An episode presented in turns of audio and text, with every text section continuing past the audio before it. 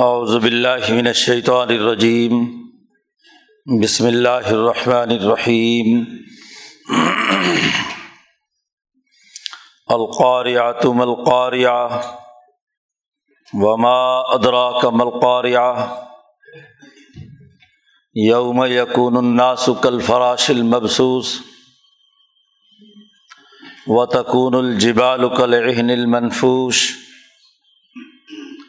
فَأَمَّا مَنْ ثَقُلَتْ مَوَازِينُهُ فَهُوَ فِي عِيشَةٍ رَاضِيَةٍ وَأَمَّا مَنْ خَفَّتْ مَوَازِينُهُ فَأُمُّهُ هَاوِيَةٌ وَمَا أَدْرَاكَ مَا هِيَهْ نَارٌ حَامِيَةٌ بسم اللہ الرحمن الرحیم الہاکم التکاثر حتی زرتم المقابر کلا سوف تعلمون ثم کلا سوف تعلمون کلا لو تعلمون علم الیقین لترون الجحیم ثم لترونها عین الیقین ثم لتسألن یومئذ عن النعیم صدق اللہ العظیم۔ یہ دو صورتیں سورۃ القارعہ اور سورۃ تکاثر مکی صورتیں ہیں، اور ان دونوں صورتوں میں ایک بڑا بنیادی پیغام بیان کیا گیا ہے، قیامت کے منظرنامے کو سامنے رکھ کر انسان کی حقیقت اور اس کے اعمال کے نتائج زیر بحث لائے گئے ہیں کہ انسانی اعمال، ان کے افکار و خیالات، ان کے علوم و افکار اس کے نتائج کیا ظاہر ہوں گے۔ انسان دنیا میں عمل کرتا ہے، بہت کثرت سے عمل کرتا ہے، اس عمل میں سے اصل علم کیا ہے، یقین کی کیفیت کہاں تک پیدا ہوئی، حقائق کا ادراک کہاں تک اس نے حاصل کیا،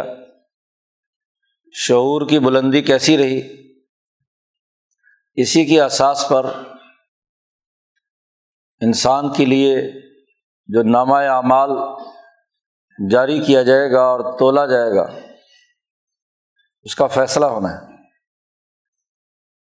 دونوں مکی صورتیں ہیں، اور ان صورتوں میں قیامت کے اس منظرنامے کے تناظر میں اسے اپنے عمل اور اپنے علم کی اہمیت بیان کی گئی ہے۔ عمل کی اہمیت لازمی اور ضروری ہے، لیکن عمل سے بھی زیادہ اہمیت ان اخلاق و اقدار کی ہے، ان علوم کی ہے جو اس انسانی عمل کے پیچھے کار فرما ہے۔ چنانچہ اس صورت میں سب سے پہلے سورۃ القارعہ میں قیامت کا ایک اور نام بیان کیا گیا ہے،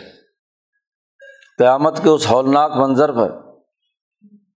قرآن حکیم نے بہت سے نام استعمال کیے ہیں، کہیں الحاقہ ہے، کہیں الساعہ ہے، اور یہاں اس صورت مبارکہ میں استعمال کیا ہے القارعہ۔ القارعہ جو پورے کے پورے نظام کو کھڑکھڑا دینے والی ہے، ہر چیز ایسی سخت آواز کے ساتھ لرز اٹھے گی کہ ہر چیز کا جو کیمیائی تعامل ہے وہ ٹوٹ کر بکھر جائے گا، ہر چیز ٹوٹ پھوٹ کا شکار ہو جائے گی۔ اس کائنات میں اس وقت حرکت و سکون کا ایک نظام جاری و ساری ہے، اسی سے زمان و مکان قائم ہے، ہر چیز اپنی اپنی جگہ پر اپنی ایک سپیس بھی رکھتی ہے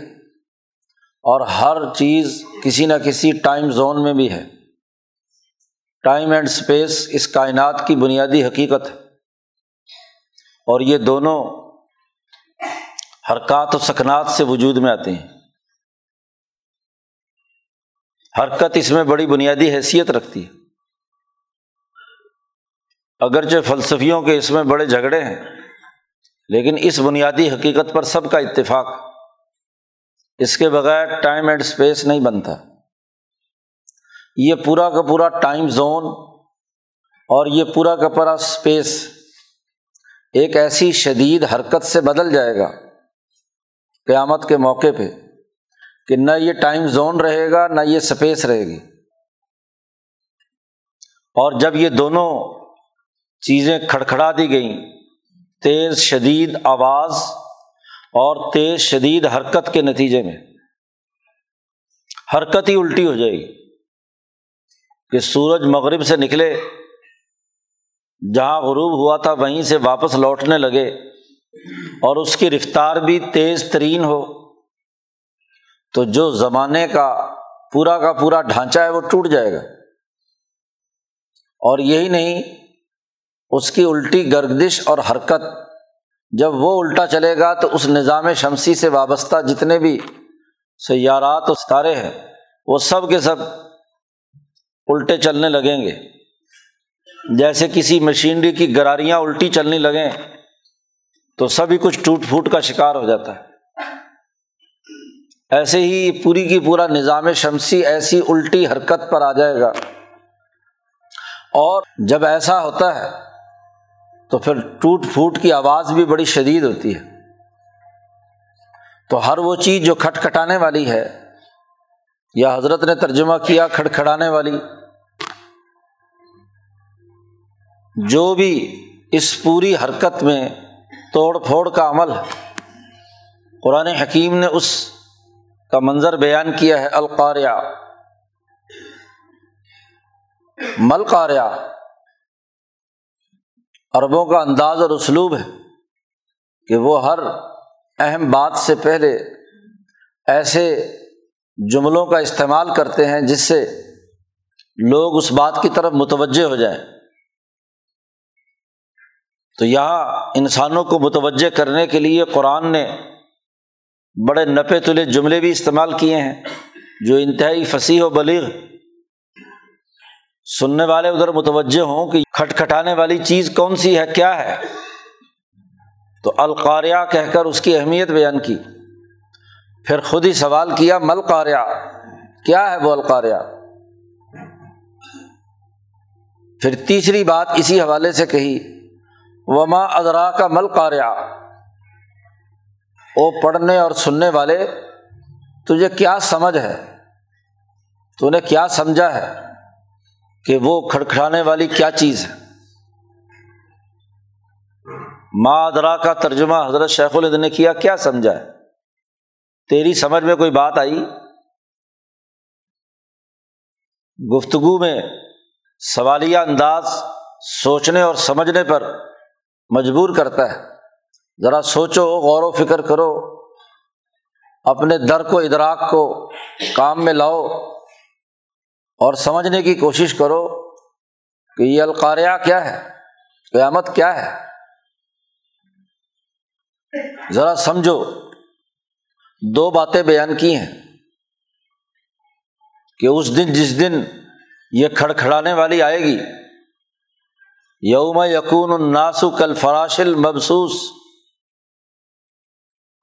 اس دن لوگ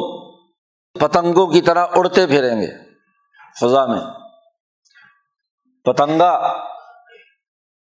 وہ ہوتا ہے جب چراغ جل رہا ہو یا روشنی یا بلب ہو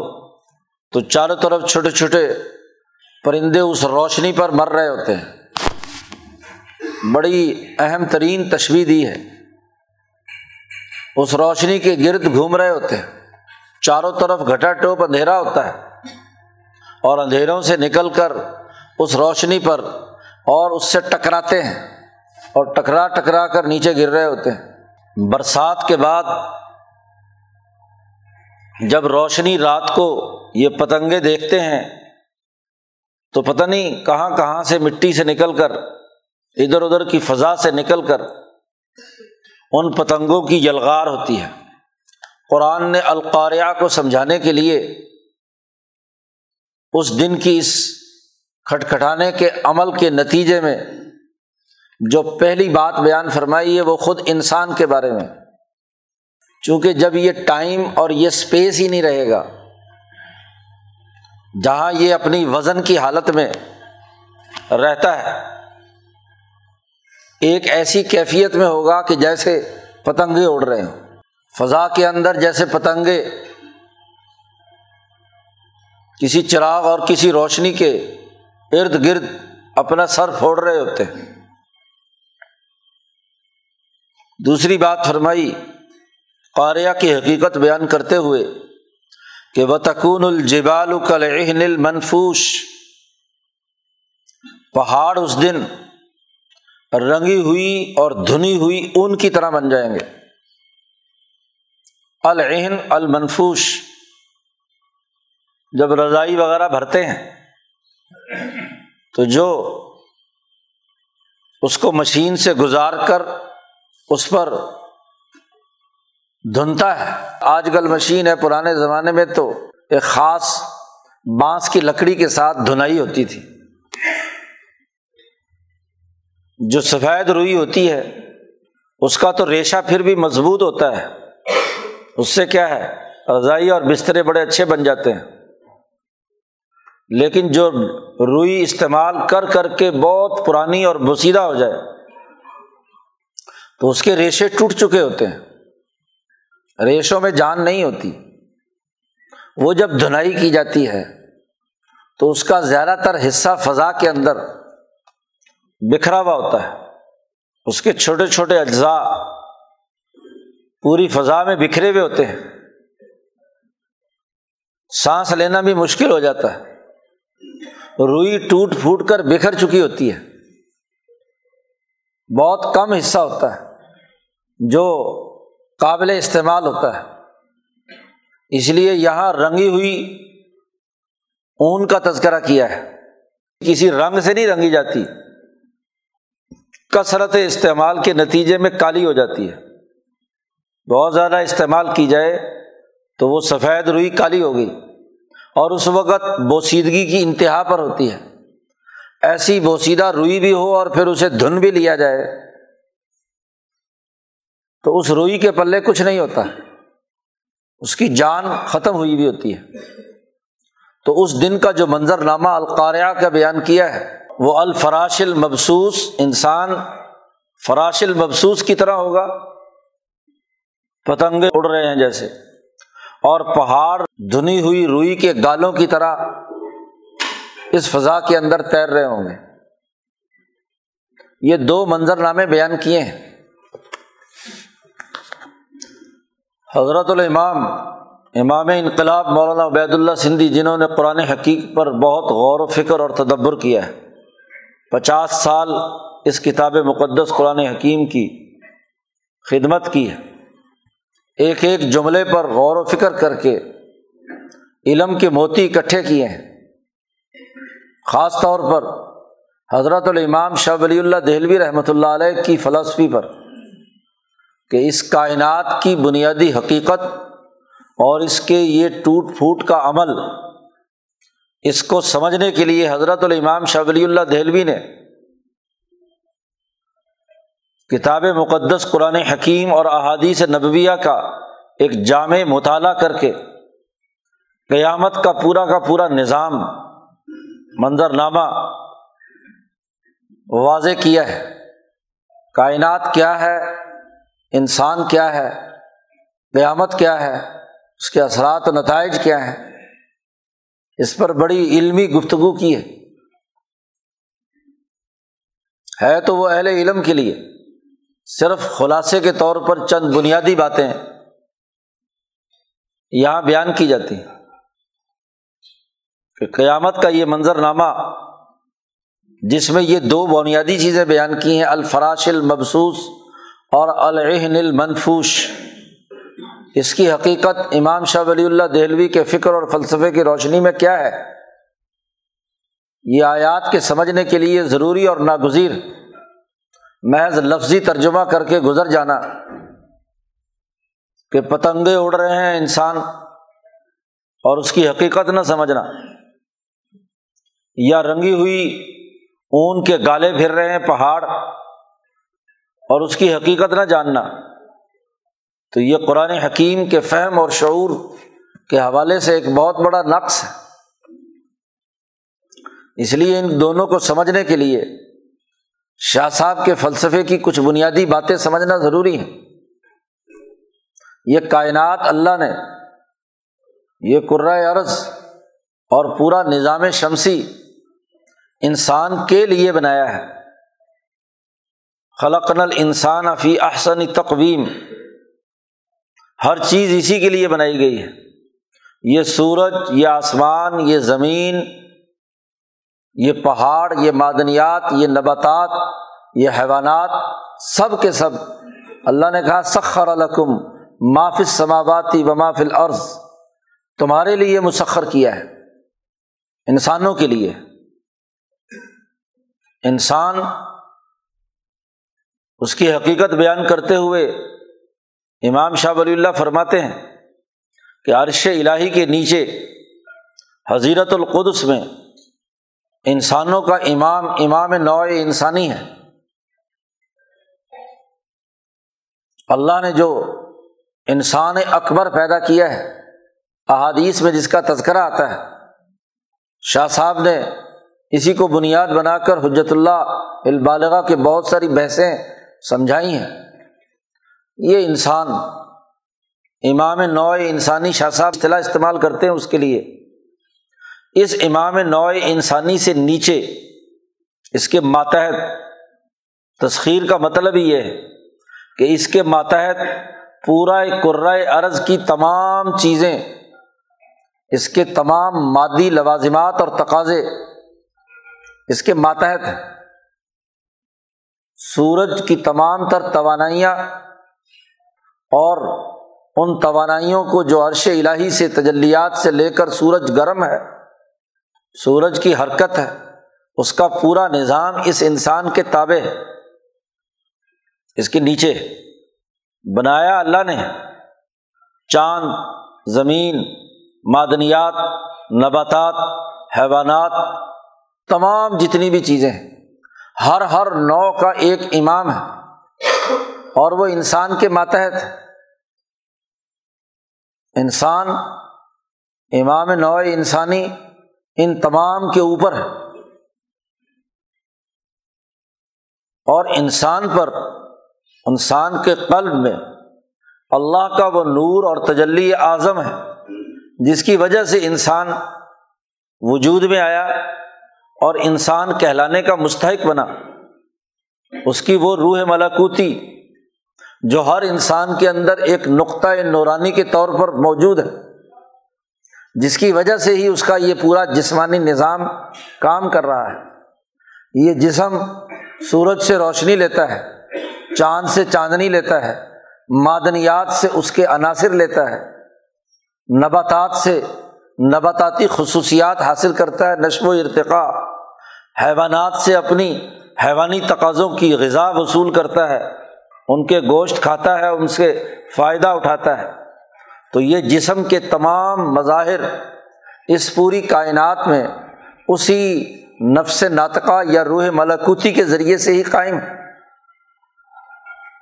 جب اس پوری کائنات کی تمام توانائیاں مکمل ہو جائیں گی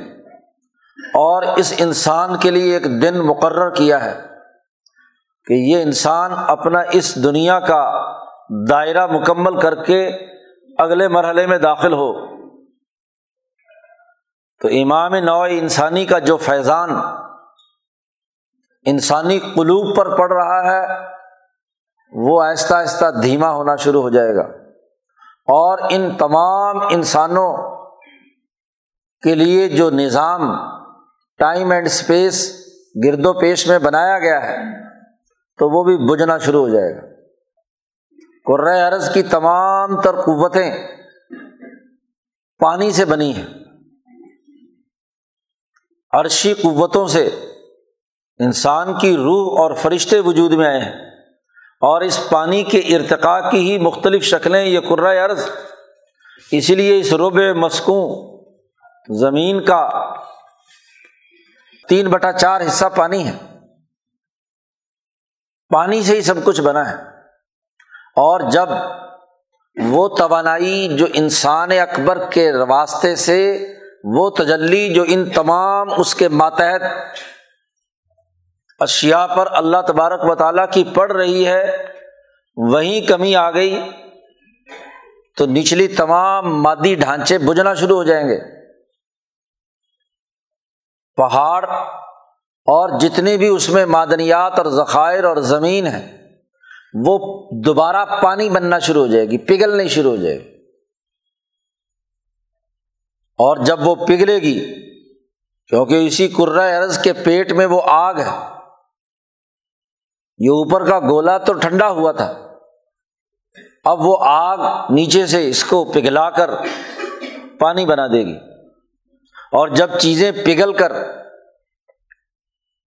بالکل ہی ان کی معدنی اور ان کی کیمیائی تعامل کے اثرات ٹوٹ پھوٹ کر بکھر جائیں گے، تو یہی پہاڑ، یہی پانی اس کھولتی ہوئی آگ سے ابل کر بادل کی صورت فضا پہ آ جائے گا۔ بادلوں سے ہی اللہ کی طرف سے بارش برسی تھی اس کرۂ ارض پر، تو پانی آیا تھا۔ اور وجعلنا من الماء کل شیء حی، اللہ پاک فرماتے ہیں کہ ہم نے اس پانی سے ہی ہر زندہ چیز پیدا کی ہے۔ تو جب ریورس گیئر شروع ہو گیا تو یہی چیزیں جو پانی سے بنی ہوئی بلڈنگیں، عمارتیں، پہاڑ، معدنیات، نباتات، یہ پگھل کر دوبارہ پانی،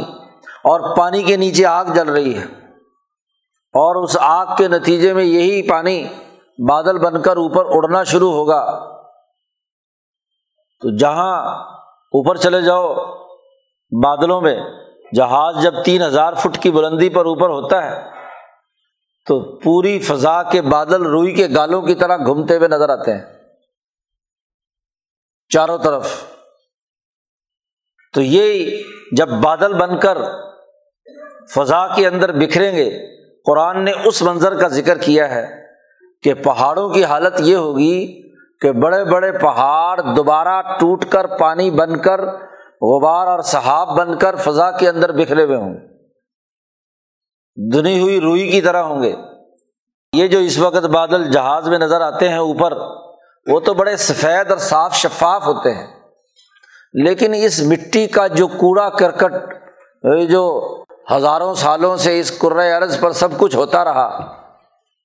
یہ جب پانی بن کر پگھلے گی تو پانی گندا ہوگا، تو فضا کے اندر بھی کیا ہے، اس کا بادل بھی ویسا ہی رنگ والا ہوگا، ویسا ہی کالعہن المنفوش ہوگا۔ اگر کسی کو رضائی دھنتے ہوئے، روئی دھنتے ہوئے دیکھا ہے تو اس کے پنجے کے اوپر ساری فضا ایسی ہی مٹیالی ہوتی ہے بادلوں کی طرح۔ تو یہ قرآن حکیم نے اس ایک خاص منظر کا ذکر کیا ہے کہ جب وہ کھڑکھڑانے والی آئے گی، وہ تیز آواز چلے گی، وہ ہر چیز کو توڑ پھوڑ کر، یہاں اس کرۂ ارض کی حالت یہ ہوگی کہ وہ کالعہن المنفوش۔ اب جب انسانی جسم کے مادی تمام تقاضے، عناصر، معدنیات، نباتات، حیوانات، ارض، پہاڑ، سب کچھ، ٹائم اینڈ سپیس ٹوٹ پھوٹ جائے گا، تو یہ انسان اپنی روح ملکوتی اور اپنے نسمے کے ساتھ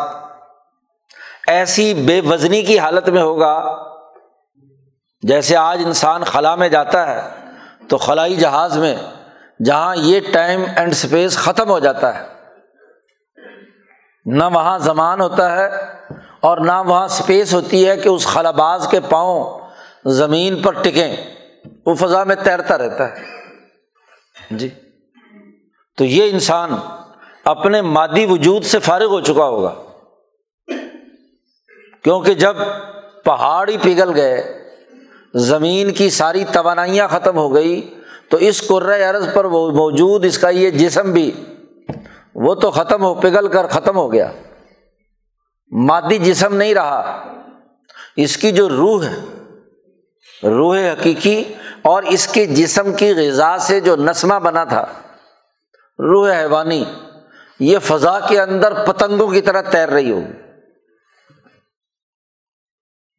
اور جیسے پتنگیں ایک نور کی طرف روشنی کو دیکھ کر اس کے چاروں طرف سر ٹکرا رہے ہوتے ہیں، تو وہ نور الہی جو امام امام نوع انسانی کے قلب پر تجلی الہی پڑ رہی ہے، اس روشنی کی طرف بھاگیں گے، وہ ان کا قبلہ و کعبہ ہوگا۔ جو نقطۂ نورانی ان کے قلوب کے اندر ہے، وہ اپنی تمام تر توانائی کے ساتھ نور کی تلاش میں ہوگا، اور اس کی یہ روح نسمہ حیوانی اور اس کی روح ملکوتی پتنگوں کی طرح کل فراش المبسوس جیسے بکھرے ہوئے پتنگیں ہوتے ہیں، روحوں کی پرواز اس روشنی اور نور کی طرف ہوگی۔ یہ انسان کا منظرنامہ ہوگا۔ یہ ہے القارعہ، قارعہ کی حقیقت بیان کر دی کہ ایک انسان اور الناس،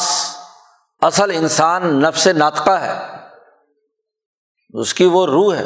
جس کو اللہ نے مخاطب کیا ہے ہر جگہ پر، ووفیت کل نفس ما عملت، ہر انسانی نفس نے جو عمل کیا ہے وہ ضرور اس کے عمل کا پورا پورا بدلہ دیا جائے گا۔ نفس انسانی ہی اصل ہے، یہ نفس انسانی پتنگوں کی طرح بکھرا ہوا ہوگا القارعہ کے اس ماحول میں، اور اس کے جو جسم بنانے والی تمام مادی قوتیں ہیں وہ دھنیوی روئی اور اون کی طرح فضا کے اندر بکھری ہوئی ہوگی۔ یہ منظرنامہ بیان کر کے القارعہ کی حقیقت واضح کی ہے۔ اب قرآن کہتا ہے کہ فَأَمَّا مَنْ ثَقُلَتْ مَوَازِينُهُ، ہر آدمی کا جو موازین ہے، اس کا میزان ہے، جس کا میزان بھاری ہوگا، جس کا تول بھاری ہوگا، فَهُوَ فِي عِيشَةٍ رَاضِيَةٍ، وہ رضامندی کی زندگی بسر کرے گا۔ حضرت شیخ الہند نے بڑا اچھا ترجمہ کیا، من مانتے گزران میں ہوگا، جیسا جی چاہے گا، جس سے من ٹھنڈا ہو جائے، دل مطمئن ہو جائے، ایسی رضا کی حالت کے اندر اس کی زندگی ہوگی۔ موت کے بعد کے مراحل میں جس کا وزن بھاری ہے، میزان بھاری ہے، تو وہ تو فی عیشت راضیہ، وہ رضامندی کی زندگی، خوشی کی زندگی، من مانتی زندگی گزارے گا۔ واما من خفت موازینہ، جس انسانی پتنگے کا جو وہ بکھرا ہوا پھر رہا ہے اس نور کے چاروں طرف، جس کا وزن ہلکا ہوگا، قرآن کہتا ہے فَأُمُّهُ حَاوِيَةٌ، اس کا ٹھکانہ گڑا ہے نیچے، وہ جو نیچے آگ جل رہی، جس آگ نے اور جس جہنم نے اس پہاڑ کو روئی کے گالے بنا دیا، تو جس پتنگے کا وزن کم ہوگا، جس روح کا، وہ اس گڑھے کے اندر گرے گی، اور جس کی روح کے اندر، جس انسانی پتنگے کے اندر، فراش کے اندر وزن ہوگا، طاقت اور توانائی ہوگی، وہاں پرواز کرنے کی قوت ہوگی، وہ اس نور کے اندر داخل ہو جائے گا۔ وہ جو نور الہی ہے، وہ جو امام نوع انسانی جو عرش الہی کے نیچے اللہ کے انوارات اور تجلیات کے جلب میں ہے، تو وہ اس حضیرت القدس میں جو اس کا اپنا اصل مقام ہے، جہاں سے اس کی اصل روح آئی تھی، تو اپنی روح وزنی ہے، پرواز کی طاقت اور قوت ہے، وہ اس عرش الہی تک پہنچنے کی صلاحیت رکھتی ہے، اس کا میزان بھاری ہے، اس کا تول بلند ہے، تو وہ اس حضیرت القدس میں داخل ہو جائے گا۔ حضرت الامام شاہ ولی اللہ فرماتے ہیں کہ یہ حضیرت القدس عرش الہی کے نیچے ایسا مقام ہے کہ جہاں فرشتوں اور مقربین بارگاہ الہی اور اللہ پر پختہ یقین رکھنے والوں کا اجتماع ہے۔ یہ اجتماع انوارات ہے، اور اس کو ایک مثال سے شاہ صاحب نے سمجھایا کہ جیسے ایک ہیرا موتی اس کے تمام اجزاء نورانی اور چمکدار ہوتے ہیں، مثلاً کوہ نور ہیرا صاف شفاف اور بلور کی طرح اس کا ایک ایک جز وہ روشن ہوتا ہے، چمک چاروں طرف، گھٹا ٹوپ اندھیروں میں بھی اس کی پھیلتی ہے۔ اور آج کل ایسے سمجھا جا سکتا ہے کہ جیسے ٹیوب لائٹ ہے، ٹیوب لائٹ میں گیس بھری جاتی ہے اور گیس بھر کے ایک طرف ایک تار اور دوسری طرف دوسری تار کرنٹ کراس کیا جاتا ہے۔ اگر اس کو توڑو تو اندر تو کچھ نہیں ہے، اندر تو وہ گیس بھری ہوئی ہے، لیکن گیس کا ہر ہر ذرہ روشن ہوتا ہے تب جب اس کے چاروں طرف وہ شیشے کا جو گلاس چاروں طرف اس کے راڈ بنا ہوا ہے، اس نے ان اجزاء کو اپنی جگہ پر اکٹھے کیا ہوا ہے اور اس کی روشنی بکھر رہی چاروں طرف۔ تو امام شاہ ولی اللہ فرماتے ہیں کہ عرش الہی کے نیچے وہ مقدس مقام ہے کہ جہاں اونچے درجے کے فرشتوں اور انبیاء علیہم السلام اور مقربین بارگاہ الہی کی ارواح کچھ اس طریقے سے موجود ہیں کہ ان کے مجموعی نور سے اس کائنات اور کرۂ ارض پر انوارات الہیہ کی بارش ہو رہی ہے۔ ذات باری تعالیٰ کا نور اس حضرت القدس پر پہلے پڑتا ہے اور پھر وہاں سے نیچے پوری دنیا میں آتا ہے۔ یہ جو ابراہیمی تحریک کے انبیاء ہیں، بالخصوص حضرت ابراہیم علیہ السلام سے لے کر حضرت محمد مصطفیٰ صلی اللہ علیہ وسلم تک، یہ جو قرآن قائم رہنا ہے،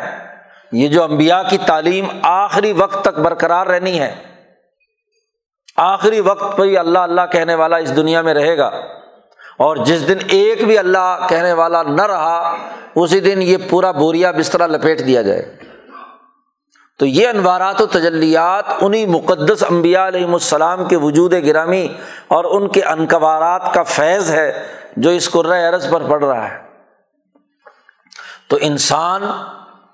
اس کی روح جو نقطۂ نورانی ہے وہیں سے آئی ہے، اور اس کو امتحان دے کر کہا ہے کہ اس دنیا میں رہ کر اپنی میزان درست کر کے، اپنے اعمال درست کر کے واپس سفر کر کے اوپر پہنچنا ہے تمہیں، یہ تمہارا ٹارگٹ ہے۔ تو جس نے اپنے اس میزان کو مضبوط رکھا، اب میزان کیا ہے اس مسئلے کو بھی امام شاہ ولی اللہ دہلوی نے حل کیا ہے، اور اس کی تشریح مولانا عبید اللہ سندھی ہی کر سکتے ہیں۔ جی، مولانا سندھی رحمۃ اللہ علیہ شاہ صاحب کی سب عبارتوں کو جمع کر کے میزان کی حقیقت بیان کی ہے۔ دیکھیے، ہر انسان دنیا میں کام کرتا ہے، یہ جب عمل کرتا ہے، کام کرتا ہے، تو ہر انسان کی روح جڑی ہوئی ہے اس روح الکل اور امام نوع انسانی کے ساتھ، وہیں سے اس کی روح نیچے آئی ہے، وہیں سے اس کی سانس کی ڈوری چل رہی ہے۔ جیسے یہ ڈوری وہاں سے، اس کی جو پائپ لائن ہے، فرشتہ ملک الموت ڈوری بند کر دیتا ہے، گیس آنی بند ہوتی ہے، سانس بند اور بندہ فارغ۔ یہ پورا کا پورا نظام وہیں سے کنٹرول ہو رہا ہے۔ اب جب انسان، حدیث پاک میں آتا ہے کہ جب انسان دنیا میں ایک اچھا عمل کرتا ہے تو وہ معیاری انسان نمونے کا، وہ اس کی روح وہ خوش ہوتی ہے، اور جب یہ انسان یہاں کوئی بدبختی والا عمل کرتا ہے تو اس کو تکلیف ہوتی ہے۔ اور اس کی تائید اس حدیث سے بھی ہوتی ہے جس میں معراج کی رات جب نبی اکرم صلی اللہ علیہ وسلم آسمان دنیا پر پہنچے تو ایک بوڑھے آدمی کو بیٹھے دیکھا، اور اس کے سامنے لاکھوں کروڑوں بلکہ اربوں خربوں کالے سروں والے بیٹھے ہوئے تھے۔ حدیث پاک میں آتا ہے کہ اس کے سامنے اسودتن، کالے سروں والے، دائیں طرف بھی اور بائیں طرف بھی۔ ایک درخت کے نیچے وہ بوڑھا بیٹھا ہے، دائیں طرف دیکھتا ہے تو بڑا ہی خوش ہوتا ہے، اور بائیں طرف دیکھتا ہے تو زاروں قطار رونے لگتا ہے۔ نبی اکرم صلی اللہ علیہ وسلم نے جبرائیل علیہ السلام سے پوچھا کہ یہ کون بابا جی ہے؟ انہوں نے کہا یہ آدم ہے، اور ان کے دائیں طرف اس کی وہ مخلوق ہے جو اچھے عمل کرتی ہے، نیک ہیں، جن کے نامہ اعمال دائیں ہاتھ میں دیے جائیں گے، دنیا میں جنہوں نے یمن و سلامتی کے لیے کردار ادا کیا تو ان کا یمین دائیں ہاتھ کی طرف ان کا نامہ اعمال ہوگا۔ تو دائیں طرف بابا جی دیکھتے ہیں آدم صاحب تو خوش ہوتے ہیں، اور جب بائیں طرف دیکھتے ہیں یہ وہ ہیں جو نامہ اعمال جن کا بگڑا ہوا ہے، جنہوں نے عمل خراب کیے ہیں، اور اس کی خرابی کے نتیجے میں ان کا وزن بڑا کم ہو گیا، دبلے پتلے کمزور ناکارا، اور خطرہ ہے کہ گڑھے میں گر جائیں جی۔ تو ان کو جب آدم دیکھتے ہیں تو بہت روتے ہیں کہ یہ میری اولاد جو ہے یہ کہاں جا رہی ہے۔ تو یہ دونوں کا دائیں بائیں دیکھنا اور اس کا ایک رد عمل آدم کے پاس آنا، تو آدم علیہ السلام جو امام نوع انسانی ہے، تمام انسانوں کے باپ ہیں، وہ جب کوئی بھی اس کا بیٹا دنیا میں اچھا عمل کرتا ہے تو آدم کو خوشی ہوتی ہے، وہ رضامند ہوتا ہے، رضوان طاری ہوتی ہے۔ اور جب اس کا کوئی بھی بچہ، اس کا کوئی بھی بیٹا برا عمل کرتا ہے، زنا کرتا ہے، چوری کرتا ہے، جھوٹ بولتا ہے، بددیانتی کا ارتکاب کرتا ہے، اپنے دوسرے انسانی بھائیوں پر ظلم کرتا ہے، زیادتی کرتا ہے، تو آدم روتے ہیں، اس کو تکلیف ہوتی ہے۔ یہ تکلیف صرف اس کی دائرے میں اس کے دوسرے مخلوق پر نہیں، آدم کو بھی تکلیف ہوتی ہے، بد کرداری کے اثرات وہاں بھی پہنچتے ہیں۔ اور اس کو ایک مثال سے بھی سمجھایا شاہ صاحب نے، دیکھو تمہارے پاؤں تمہارے دل کے ساتھ جڑے ہوئے ہیں، تمہارے دماغ کے ساتھ جڑے ہوئے ہیں، اگر پاؤں پر کوئی نرم بڑی اچھی عمدہ چیز رکھی جائے تو دماغ خوش ہوتا ہے اور دل خوش ہوتا ہے، اور اگر پاؤں پہ انگارا رکھا جائے جی تو دماغ خوش ہوتا ہے، اس کو اذیت پہنچتی ہے۔ تو ایسے ہی اس پوری کائنات کا جو شخص اکبر، اور اس شخص اکبر میں جو انسان اکبر ہے، تمام انسان آدم کے ساتھ جڑے ہوئے ہیں، آدم کے وجود کا حصہ ہے، اسی کی پشت پر ہاتھ پھیر کے تو باہر نکالے تھے، تو اس کا وجود کا حصہ ہے۔ جیسے انسان کے جسم کا، ہم میں سے ہر آدمی کے جز جسم کا حصہ ہے، یہ ناخن بھی، یہ بال بھی، یہ پاؤں بھی، یہ اعضاء بھی، یہ تمام چیزیں بھی۔ تو اگر یہاں ان کو راحت ملے کسی عضو کو تو خوشی محسوس ہوتی ہے، دل مطمئن ہوتا ہے، فرحت پیدا ہوتی ہے، اور اگر ہمارے کسی بھی عضو کو تکلیف ہو تو ہمیں کیا ہے، اذیت پہنچتی ہے، تکلیف کی حالت میں ہوتے ہیں۔ تو ایسے یہ انسان جب برا عمل کرتا ہے تو وہ جو امام نوع انسانی ابو البشر ہے اس کو تکلیف ہوتی ہے۔ اب میزان کیا ہے؟ میزان وہ اعتدال و توازن ہے جو اس انسان کی ذمہ داری عائد کی گئی ہے کہ اپنی اس میزان میں، کیونکہ انسانی جسم بھی ہے اور انسانی روح بھی ہے، یہ انسان اعمال اچھے بھی کر سکتا ہے اور برے بھی کر سکتا ہے، ان دونوں کو ملا کر جو بیلنس شیٹ بنائی جائے گی وہ میزانیہ ہے۔ کیونکہ یہ تو نہیں ہو سکتا کہ انسان ہو اور اس کے وجود سے کوئی غلطی بالکل صادر نہ ہو، یہ تو خطا کا پتلا ہے۔ جب آدم سے ہی غلطی ہو گئی تھی تو آغاز تو وہاں سے ہو گیا تھا، سو فیصد تو یہ فرشتہ نہیں ہو سکتا، اور نہ سو فیصد شیطان جی،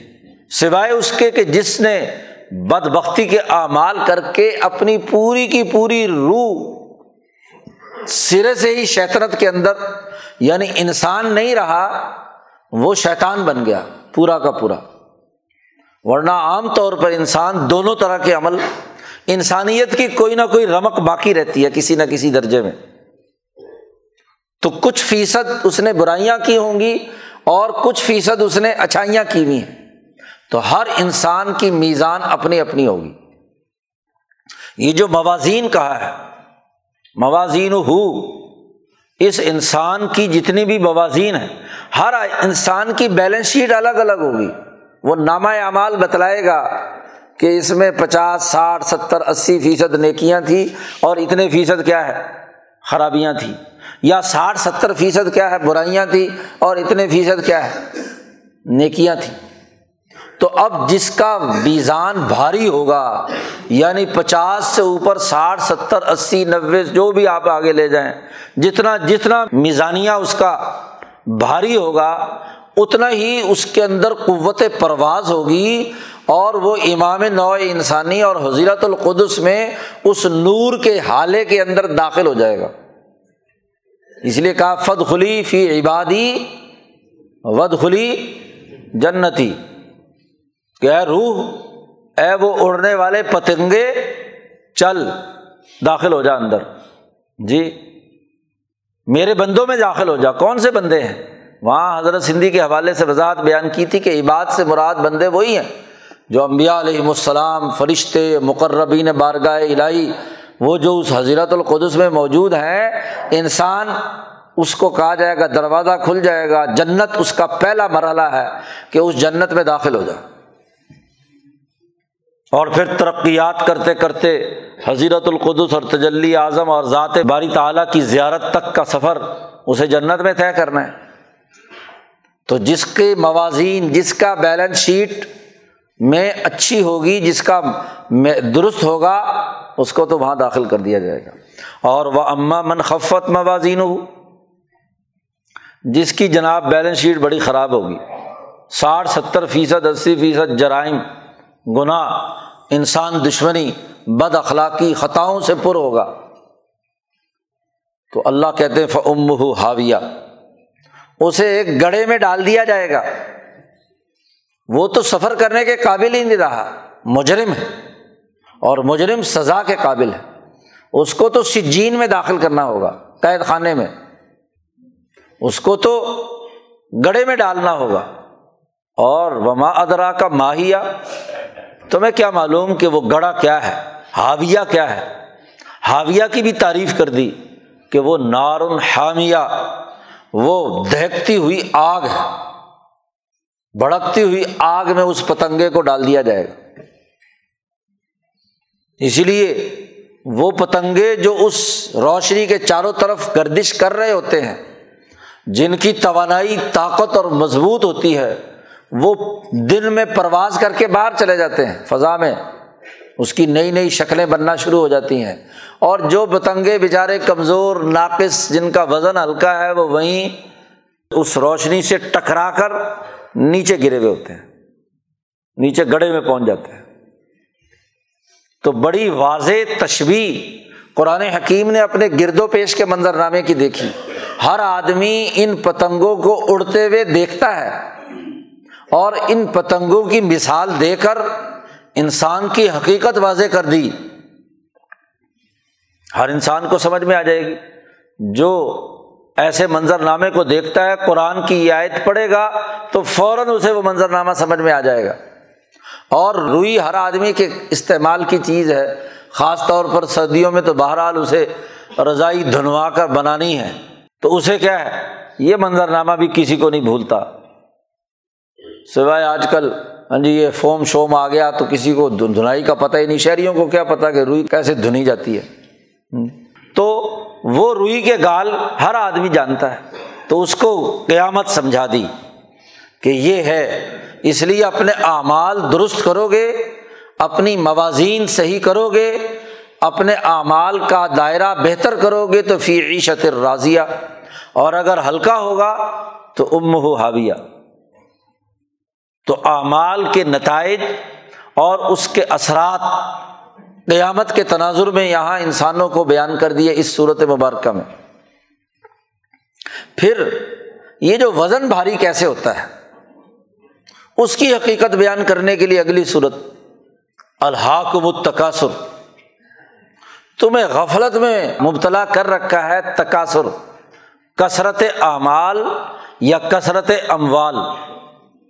انسان کا وزن بھاری ہونے سے روکنے والی دو چیزیں۔ ایک تو یہ کہ بہت کثرت سے آپ مال کے پیچھے پڑے ہوئے ہیں، ہائے پیسہ ہائے پیسہ ہائے پیسہ ننانوے کے پھیر میں ہے، یعنی مادی دنیا کو ہر چیز کی کثرت کو جمع کرنے کے چکر میں، مال جمع کر لو، کوٹھیاں بنا لو، بنگلے بنا لو، پیسے. ہاں جی، ننانوے کا پھیر کا مطلب یہ ہوتا ہے کہ ایک روپے کی کمی ہے، چلو سو پورا کر لوں، سو پورا ہو گیا تو پھر اگلی گنتی شروع ہو گئی، تو چلو جی پھر اگلا سو پورا کر لوں. تو اسی چکر میں مال و دولت اور دنیا کی عیاشیوں نے تمہیں غفلت میں مبتلا کر دیا، جس سے تمہارا میزان خراب ہو رہا ہے، تمہارا میزان گڑبڑ ہو رہا ہے. کیونکہ جب ان کے پیچھے بھاگو گے تو تمہاری جو ہاں جی بیلنس شیٹ بننی ہے اعمال کی، اس میں اس دنیا سے متعلق جو لذتیں اور خواہشیں ہیں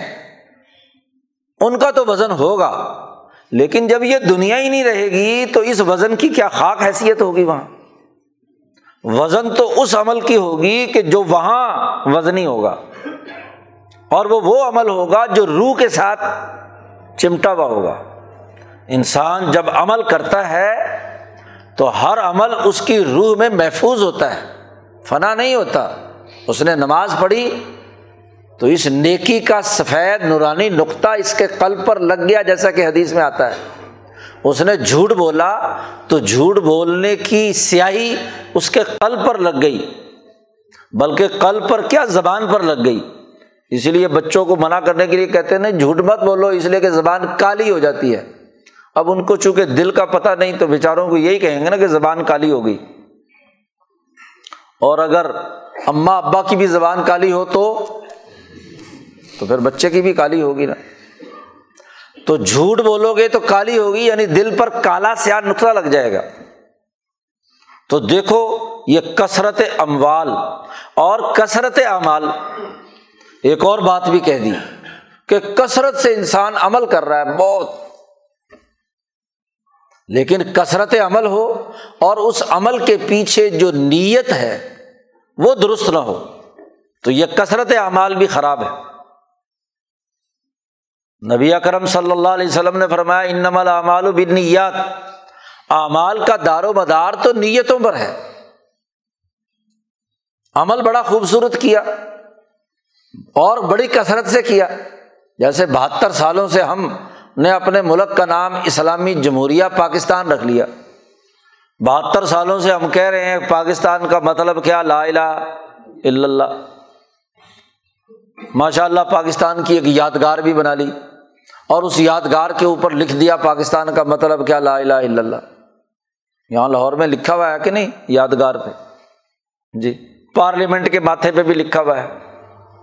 تو بظاہر اعمال بڑی کثرت سے کیے، اسلام اسلام اسلام زندہ باد، لیکن اس کے پیچھے نیت کیا ہے، وزن تو اس نیت سے بننا ہے.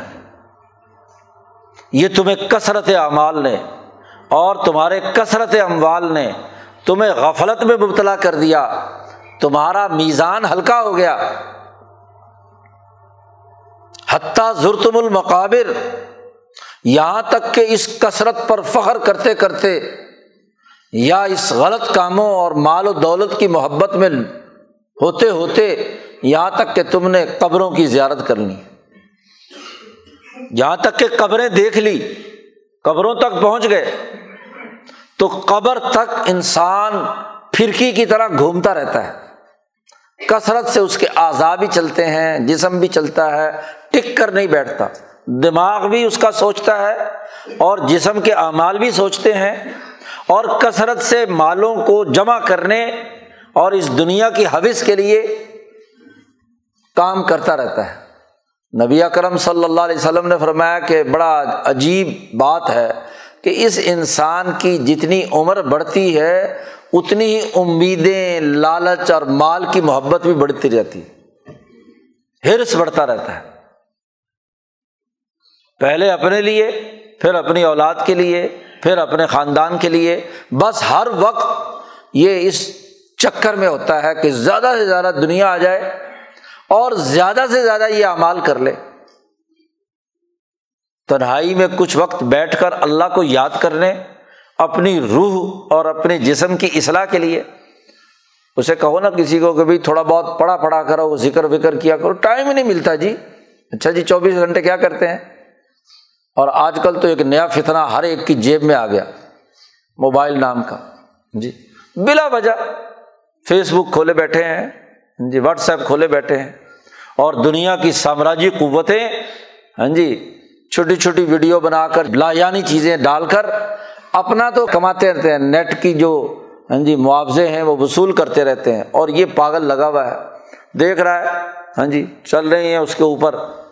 یہ ویڈیو دیکھ لو، یہ دیکھ لو، اور وہ بھی ایسی کوئی عنوان گھڑیں گے کہ جیسے دیکھنے والا فوراً اسے کھولے، تو لغو کاموں میں لگے ہوئے ہیں، کثرت ہے، تکاثر اعمال۔ ہر آدمی جو پوچھو میں جی بڑا کام کر رہا ہوں، کام تو کر رہے ہو، نتیجہ کیا نکلا؟ جی سارا دن کولو کے بیل کی طرح آنکھوں پہ کھوپے چڑھائے بس گھوم رہا ہے، جی کوئی پتہ نہیں کہ میں نے کدھر جانا ہے۔ تو اللہ پاک نے کہا الحاکم التکاثر، تو تبھی باز آئے گا جب قبر دیکھے گا۔ جیسے ہی مردہ ہوتا ہے، قبر دیکھنے کا وقت آتا ہے، تو تیرے پورے جسم کے اعضاء اور تیری تمام سوچیں ووچیں سب فنا۔ وہ جو بڑے بڑے منصوبے بنائے ہوئے تھے، کوٹھی بنگلے مال و دولت جمع کرنے کے، وہ سب کے سب کیا ہے؟ فنش۔ بلکہ جو پاس بھی تھا وہ اب تمہارا نہیں رہا، اب وہ وارثین جھگڑتے ہیں ہاں جی کہ بھائی ابے کی وراثت، سب سے پہلے اس کا بینک بیلنس پتہ کرو، اس کی چابی دیکھو ہاں جی، اس کا خزانہ دیکھو کہ کیا تھا، جی اس کے پیچھے پڑ جاتے ہیں۔ اور جیسے کل میں نے ذکر کیا، پرسوں چوتھے ایک ویڈیو وائرل ہو رہی ہے، جدہ میں باپ کو دفن کرنے سے پہلے ہی چابی پر جھگڑا ہو گیا۔ یہ اولاد ہے تو جس مال کے پیچھے ساری عمر دھکے کھائے، جس کوٹھی بنگلے کے پیچھے، یہاں سے جاتے ہوئے خالی ہاتھ، کچھ بھی تو نہیں، یہاں بعد والوں کے لیے چھوڑ گیا، وہ چاہے کرے نہ کرے۔ اور ماشاءاللہ پاکستان تو ایک ایسا ملک ہے کہ لوگ بڑھاپے میں مکان بناتے ہیں، خاص طور پر ملازمت پیشہ لوگ، جی جب پورے ہاں جی پچاس ساٹھ سال جب اس کا جسم نچوڑ لیتی ہے نا یہاں کی حکومت اور یہاں کی کمپنیاں، پھر اس کو کوئی پیسے دے دیتی ہیں پینشن کے نام پر۔ اب وہ بوڑھا آدمی جو ہے ہاں جی کسی جگہ بڑی کوٹھی بنگلہ بناتا ہے، پیسے ہی اس ہوتا ہے، اس سے پہلے تو پیسے ہی نہیں تھے، بیچارہ دھکے کھاتا پھرتا رہا ادھر ادھر کرائے برائے پہ، اب مکان بناتا ہے اور سمجھتا ہے کہ میری اولاد میری مکان میں رہے گی، اور بیٹا صاحب یا تو پڑھ کر باہر چلے گئے تو نو دو گیارہ، بس وہ مکان یہاں پہ تالا لگا ہوا ہے، خادم ایک رکھا ہوا ہے، اور اولاد کی نئی مصروفیات ہیں، وہ اس کوٹھی میں کہاں رہے، ان کی ملازمت جہاں ہوگی وہاں جائیں گے، تو تالا لگا کر، تو وہ پیسے بھی ضائع گئے۔ ان سے پاکستانیوں سے اچھا تو چینی ہے کہ جس کی سرکاری ملازمت ہوتی ہے اس کو شروع میں ہی پچاس ساٹھ لاکھ دے دیتے ہیں کہ اپنا مکان بنا کر سکون اور اعتماد کے ساتھ اپنا ارتفاق درست کر، اور پھر یہ کام کاج کیا کر۔ یہ انگریزوں کا بدماشی کا نظام ہے کہ پہلے پچاس ساٹھ سال دھکے کھلاؤ ہاں جی، ادھر ادھر پھرتے رہو، اور جب بوڑھا کھپچڑ ہو جائے، کسی کام کا نکارہ نہ ہو، تو اس کو پچاس ساٹھ لاکھ روپے دے دو پینشن کے نام پر، اور وہ سوائے ضائع کرنے کے اور کچھ نہیں ہوتا۔ ان کو تو دنیا میں نہیں سنبھالنی آتی۔ الحاکم التکاثر، تمہیں غفلت میں مبتلا کر دیا کثرت نے، کثرت مال کی بھی ہے اور اعمال کی بھی ہے، اس کی حرص نے کہ زیادہ سے زیادہ کام ہو۔ کوئی آدمی نیکی کی طرف بھی آتا ہے نا تو ہر وقت کثرت کے چکر میں پڑا ہوا ہے، کتنی نفلیں پڑھ لی، کتنی تسبیحیں پڑھ لی، کتنے قرآن ختم کر لیے، کتنا ذکر کر لیا۔ حدیث پاک میں آتا ہے کہ جو گنتی کے چکر میں پڑا ہوا ہے اسے کیا فائدہ، کثرت تو بہت ہے، اس کے پیچھے تمہارا خلق کتنا ہے، تمہاری نیت کی طاقت کیا ہے۔ عمل کا وزن تو نیت سے بننا ہے، نیت اخلاص کی ہے، انسانیت کی خدمت کی ہے، تو تھوڑا سا کام بھی بہت بڑا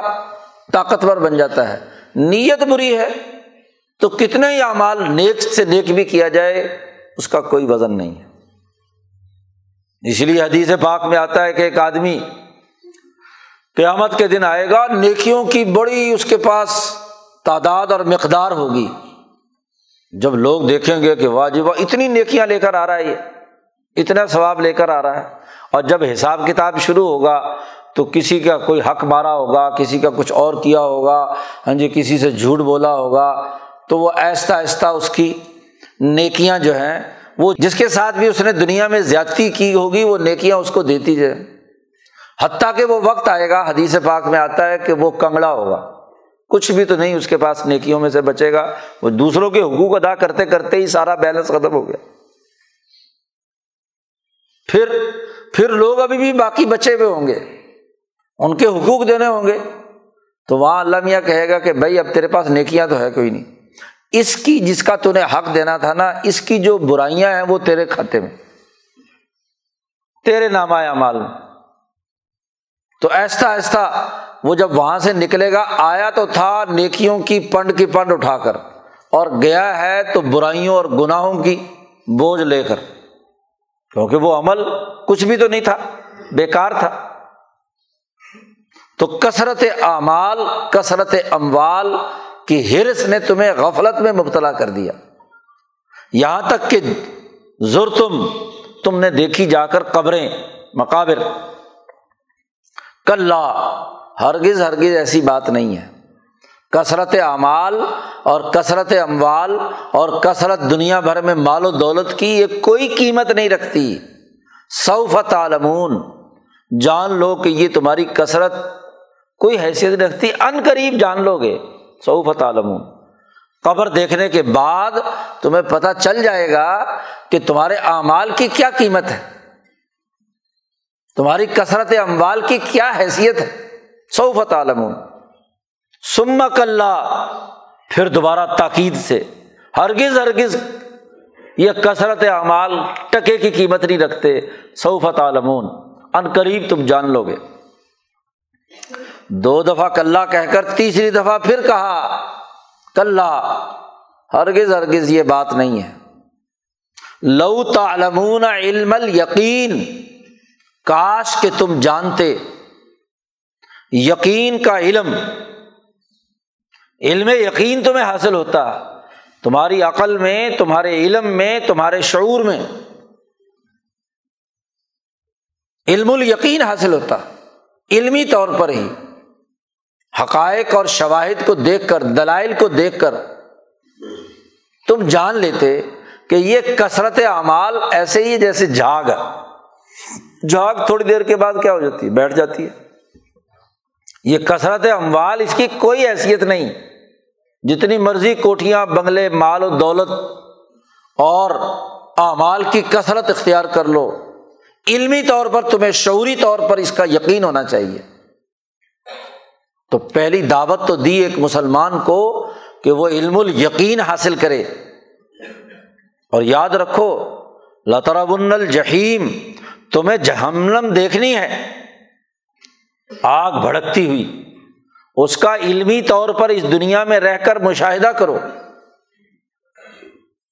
احساس اور ادراک کرو کہ یہ سارا جھاڑ جھنکار، یہ سارے اعمال کی کثرت، یہ اموال کی کثرت، یہ سب جھونک دی جائے گی جہنم میں۔ تو جہنم کا منظرنامہ دماغ میں رکھو، بھڑکتی ہوئی آگ تمہاری طرف لپک رہی ہے، جہنم کے کنارے پر کھڑے ہو، اور پھر اپنے اعمال کو دیکھو کہ کیا یہ امہو حاویہ اس گڑھے میں گرانے والی ہے یا گڑھے سے بچانے والی ہے، جہنم کے کنارے سے تمہیں دور کر رہی ہے یا جہنم میں گرانے کا سبب بن رہے ہیں یہ اعمال اور یہ اموال، یہ دنیا بھر کی چیزیں۔ قرآن کہتا ہے ثم لترونها عین الیقین، پہلے تو علمی طور پر دیکھو، اور پھر جیسے جیسے مزید اس پر تجربات اور مشاہدات ہوں تو تمہیں عین الیقین، بالکل آنکھوں سے دیکھا ہوا یقین، وہ حاصل ہوگا، تم ضرور بھی ضرور عین الیقین حاصل کرو گے۔ جب جسم سے روح علیحدہ ہوگی اور وہ پتنگوں کی طرح اڑ رہی ہوگی تو پہلے تو علم میں آ جائے گا کہ اب مجھے کہاں جانا ہے، اور ایک وقت وہ ہوگا کہ آگے بڑھتے بڑھتے عین الیقین بھی، مشاہدہ بھی کر لو گے تو، اور پھر پوچھا جائے گا اس دن ثم لتسألن یومئذ عن النعیم، پھر تم سے پوچھا جائے گا کہ آرام اور نعمت کی حقیقت کیا ہے۔ حضرت شیخ الہند نے ترجمہ کیا، اس دن آرام کی حقیقت کے بارے میں پوچھا جائے گا دنیا میں تم کثرت اعمال کے نتیجے میں بڑے خوش تھے کہ جی میں بڑا آرام سے ہوں، کوٹھی بھی بن گئی، بنگلہ بھی بن گیا، مال بھی آ گیا، ہاں جی جوان اولاد بھی مل گئی اور فلاں فلاں فلاں بھی ہو گیا، بڑا آرام میں تھا۔ تو کیا وہ آرام تھا کہ وہ کثرت اعمال آج ٹکے کی قیمت نہیں رکھتے اور دوزخ میں جانے کے قابل بن گیا؟ تو یہ آرام ہے۔ نعیم کی حقیقت کیا ہے، نعمت کسے کہتے ہیں؟ کیا قلب کا اطمینان ہے، اخلاص کا اطمینان ہے؟ الا بذکر اللہ تطمئن القلوب، اللہ کے ذکر سے دل آرام پاتے ہیں۔ اصل نعمت اور اصل انعام تو دیدار الہی کی لذت ہے، اس اللہ کا غلام بن کر رہنا ہے۔ ایاک نعبد و ایاک نستعین، اصل نعمت اور آرام تو یہ ہے، اس کے حکموں کی پابندی کرنی ہے، اس کے بتلائے ہوئے ارتفاقات کا نظام بنانا ہے، اس کے بتلائے ہوئے اخلاق اور احکام کا خلق اور حکم نافذ العمل کرنا ہے۔ یہ ہے نعمت۔ یہ کیا نعمت ہوئی کہ ذاتی لذتیں اور خواہش انسانوں کی غلامی کی قیمت پر انسانوں کو ذلیل اور رسوائی کر کے حاصل کیا، تو وہ نعیم کیا ہوا؟ وہ تو صرف زبان کی لذت ہے۔ لیکن یہی روٹی کا لقمہ جس کو تم زبان پہ رکھتے ہو، لذت زبان کی حاصل کرتے ہو، یہی لقمہ تم نے کسی یتیم اور مسکین کے منہ میں ڈالا اور اس کے نتیجے میں جو روحانی لذت اور اطمینان حاصل ہوتا ہے، اس نعمت کا کیا مقابلہ اس ہماری معمولی سی لذت سے؟ تو اس وقت تم سے پوچھا جائے گا کہ ہاں بھائی، یہ جو تمہارے کثرت اعمال اور کثرت اموال تھے، اس کے نتیجے میں اس جہنم میں گرے ہوئے ہو، یہ نعیم ہے؟ یا اس کے پیچھے اگر صحیح اخلاص کے ساتھ، نیت کے ساتھ اللہ کے احکامات کی پاسداری ہوتی اور تمہارا دل مطمئن ہو کر آج اس جنت میں داخل ہوتا، تو یہ نعمت ہے۔ وہ نعمت ہمیشہ ہمیشہ کی ہے اور یہ نعمت صرف دنیا کے مفادات کی ہے۔ تو یقین حاصل کرنے کا حکم دیا گیا ہے اس صورت میں کہ اعمال کے نتیجے میں یقین کی کیفیت پیدا ہو، علم الیقین ہو یا عین الیقین ہو۔ انسان دو طرح کے ہیں۔ امام شاہ ولی اللہ فرماتے ہیں کہ ایک وہ جن کی ملکیت عالیہ ہے اور جن کی بہیمیت بھی عالیہ ہے، حیوانیت بھی، اور ان دونوں میں تصالح ہے، وہ جرأت مند کے ہیں۔ وہ تو وہ ہیں جو دونوں علم حاصل کر لیتے ہیں، پہلے علم الیقین اور علم الیقین کے بعد دوسرا عین الیقین، مشاہدہ بھی۔ ان کی پرواز بلند ہوتی ہے، انبیاء، صحابہ، اولیاء، علماء ربانیین، جی تو وہ علم الیقین بھی اور عین الیقین بھی۔ حسن بصری کہ عین الیقین کا عالم یہ تھا، امام حسن بصری کہتے ہیں کہ میں تو اس رب کی عبادت کرتا ہوں جس کو دیکھتا ہوں، اپنے دل میں اس کی تجلی، ہاں جی اس کا عکس، اس اللہ کو دیکھتا بھی ہوں اور عبادت حاصل کرتا ہوں، لذت ہے۔ نبی اکرم صلی اللہ علیہ وسلم نے فرمایا کہ جب بندہ نماز پڑھتا ہے تو یاد رکھو قبلے کی دیوار اور بندے کے درمیان رب ہوتا ہے، اور وہ یناجی ربہ،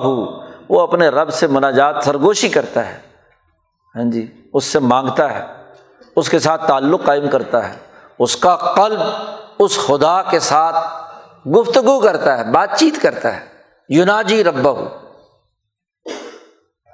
تو یہ پہلے علم الیقین،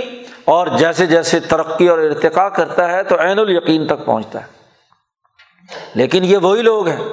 جو تطلع الی الجبروت، صوفیہ کی اصطلاح ہے، حضرت مجدد صاحب نے استعمال فرمائی، شاہ صاحب نے، کہ وہ عالم جبروت میں جھانکتے ہیں، جی عرش الہی تک مشاہداتی ان کی طاقت اور قوت پہنچتی ہے۔ اور ایک وہ ہے جو تشبہ بالملکوت، کہ جو فرشتوں کے ساتھ مشابہت اختیار کر کے اللہ کا جو علم ان فرشتوں پر آیا اور وہ فرشتے اس علم الیقین کے ساتھ کام کرتے ہیں، تو یہ بندہ بھی ان فرشتوں سے مشابہت اختیار کر کے علم الہی کے مطابق کام کرتا ہے۔ تو یہ پرواز ہر ایک انسان میں کی ہے کہ وہ فرشتہ بننا چاہے تو بن سکتا ہے، لیکن اگر اس فرشتہ بننے کے بجائے نہ علم الیقین حاصل کیا، نہ عین الیقین حاصل کیا، یقین کے اس سفر میں ناکارہ ہو گیا، تو پھر امہ حاویہ، اس کے پاس تو سوائے شکوک و شبہات کے، اوہام و ظنون کے اور کیا ہے،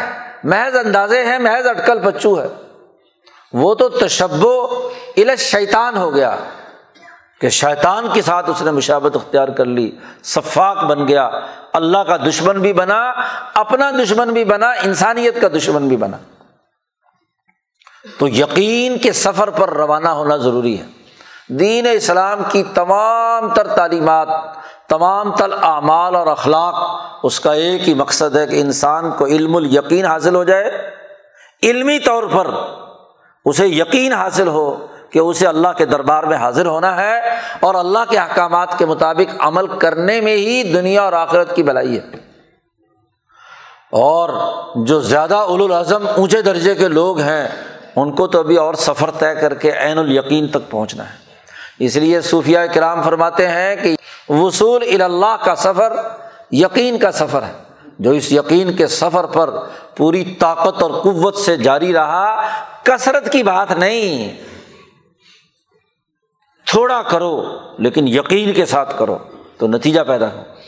اثرات پیدا ہوں گے۔ تو یہ اعلیٰ درجے کا دائرہ ہے جو ہر مسلمان کے لیے اللہ نے متعین کیا ہے۔ کوشش کرے کہ غفلت کے اس ماحول سے نکلے، کثرت اعمال کے جھنجھٹ سے نکلے، کثرت اموال کے دائرے سے نکلے اور یقین کے شعوری سفر پر روانہ ہو، تبھی اس کے لیے موازین بھاری ہوں گی اور عیشت راضیہ ہوگا۔ اور اگر یہ نہیں، یقین کے بجائے کثرت کے چکر میں پڑ گیا، ہر چیز کے تکاثر کے چکر میں پڑ گیا، اس نے غفلت میں مبتلا کر دیا، تو پھر کیا موازین ہلکا ہوگا اور امہ حاویہ۔ دو ٹوک بات قرآن حکیم نے انسانیت کے سامنے کھول کر رکھ دی۔ مکے میں جہاں دعوت دی جا رہی تھی، جھنجھوڑا ہے مکے والوں کو، غور و فکر کرو، تدبر کرو، تو قیامت تک انسانوں کو اس درست راستے پر غور و فکر جاری رکھ کے یقین کے لیے کردار ادا کرنا ہے، شعور پیدا کرنا ہے۔ شعوری یقین ہی دنیا اور آخرت کی کامیابی کی راہ ہے۔ اللہ تعالی ہمیں قرآن حکیم کو سمجھنے اور عمل کرنے کی توفیق عطا فرمائے۔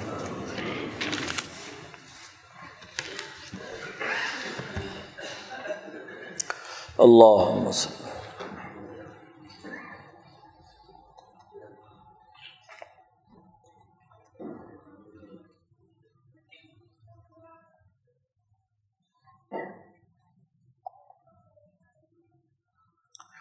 اجمعین۔